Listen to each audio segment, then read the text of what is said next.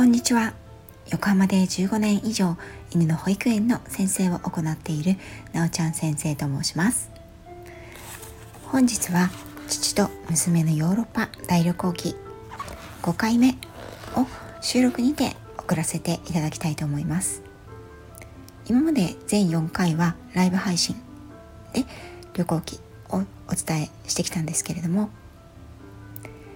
実は4月の頭の方にですね我が家の引っ越しがありましてなかなかライブや収録の都合がつかないのでこちらは事前収録したものになります。また引っ越しが落ち着きましたらライブにてお届けしたいなと思っていますが今回とあと2回ぐらいは収録にてお届けしようかなと思っています。こちらの父と娘のヨーロッパ旅行記というのは私の両親が結婚25周年。の時に家族でヨーロッパを旅行した記録になります。その時の旅日記を前半は父が後半は私が書いていて日本に帰ってきて相当経ってから一冊の本にまとめたものです。そちらをこのヨーロッパ旅行記と題してお届けをしています。今回はヨーロッパ旅行記9日目。8月14日。グラナダからマドリッドへ移動する。その日の朝からお伝えしたいと思います。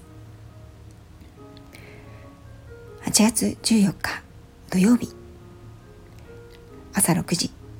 シャワーを浴びて息子たちを起こし6時45分にバゲージダウン。朝7時。一番で朝食を済ませてグラナダ駅に直行。我々3人は11号車。11、15、16、18番の一等車両である。息子たち2人は当然2等車両。というのも彼らはユーレイルパスを持っているので2等車両のみの利用となるのだ。7時55分。意外にも予定通り出発したがしばらく走ってなぜか電車がストップした。なるほど。日本の新幹線なら2時間ぐらいで行けそうな距離を予定乗車時間は6時間。これでは時間がかかるわけである。ちょうど時間があるので日記の整理を始める。外は相変わらずの強烈な日差しであるが車内内部はエアコンが効いている。そしてしばらくうとうととしていると気がついたところどこかの駅に停車していた列車がまた走り出したと思いきやまたストップし今度はバックし始めた。どうなってるんだこの列車は。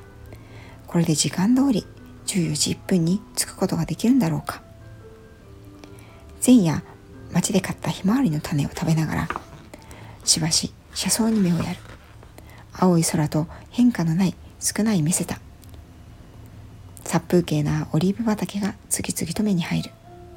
ここに植わるオリーブの木は1キロから1.5メートルのくらいの低木であるがこの木の生命力は強く小さな一本の木に40キロから50キロの実がなり30年間は収穫できるという。ノアの大洪水をもたらした大雨が止み最初に鳩が加えてきたのがこのオリーブの葉。この生命力の源は太古より人々のエネルギー源であり葉でもあり化粧品でもあり明かり取りでもあった。13時50分これも意外に予定より早くマドリッドの駅に到着した模様。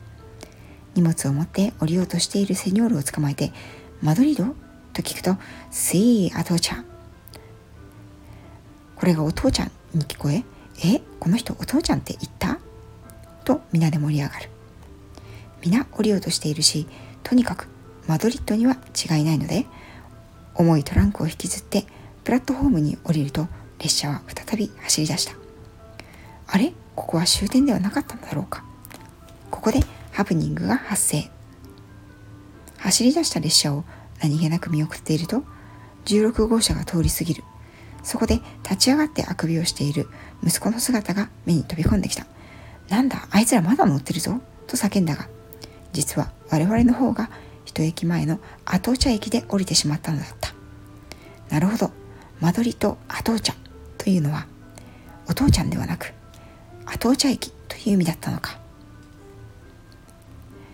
そしてマドリードは2つ目の駅に止まり1つ目がマドリードアトーチャ駅。2つ目が終点のチャマルティンであった。通りで10分早く駅に着いたわけである。息子たちは我々が先に降りてしまった事実を知らないのでチャマルティンで降りて探すだろうが連絡方法がない。まあホテルは分かっているしいずれ来られるだろう。とこちらはこちらでタクシーを拾って宿泊先のホテルフロリダノルテへ結局はこの駅の方がホテルにずっと近く10分ほどで到着した。チェックインを済ませていると間もなく息子2人が現れた。彼らは前述のようにすでにマドリッドに来ておりメトロにも乗っているのでそのメトロを使ってチャマルティン駅からこのホテルの最寄り駅プリンス・ビオまで来たのだ。なんだ心配することはなかった。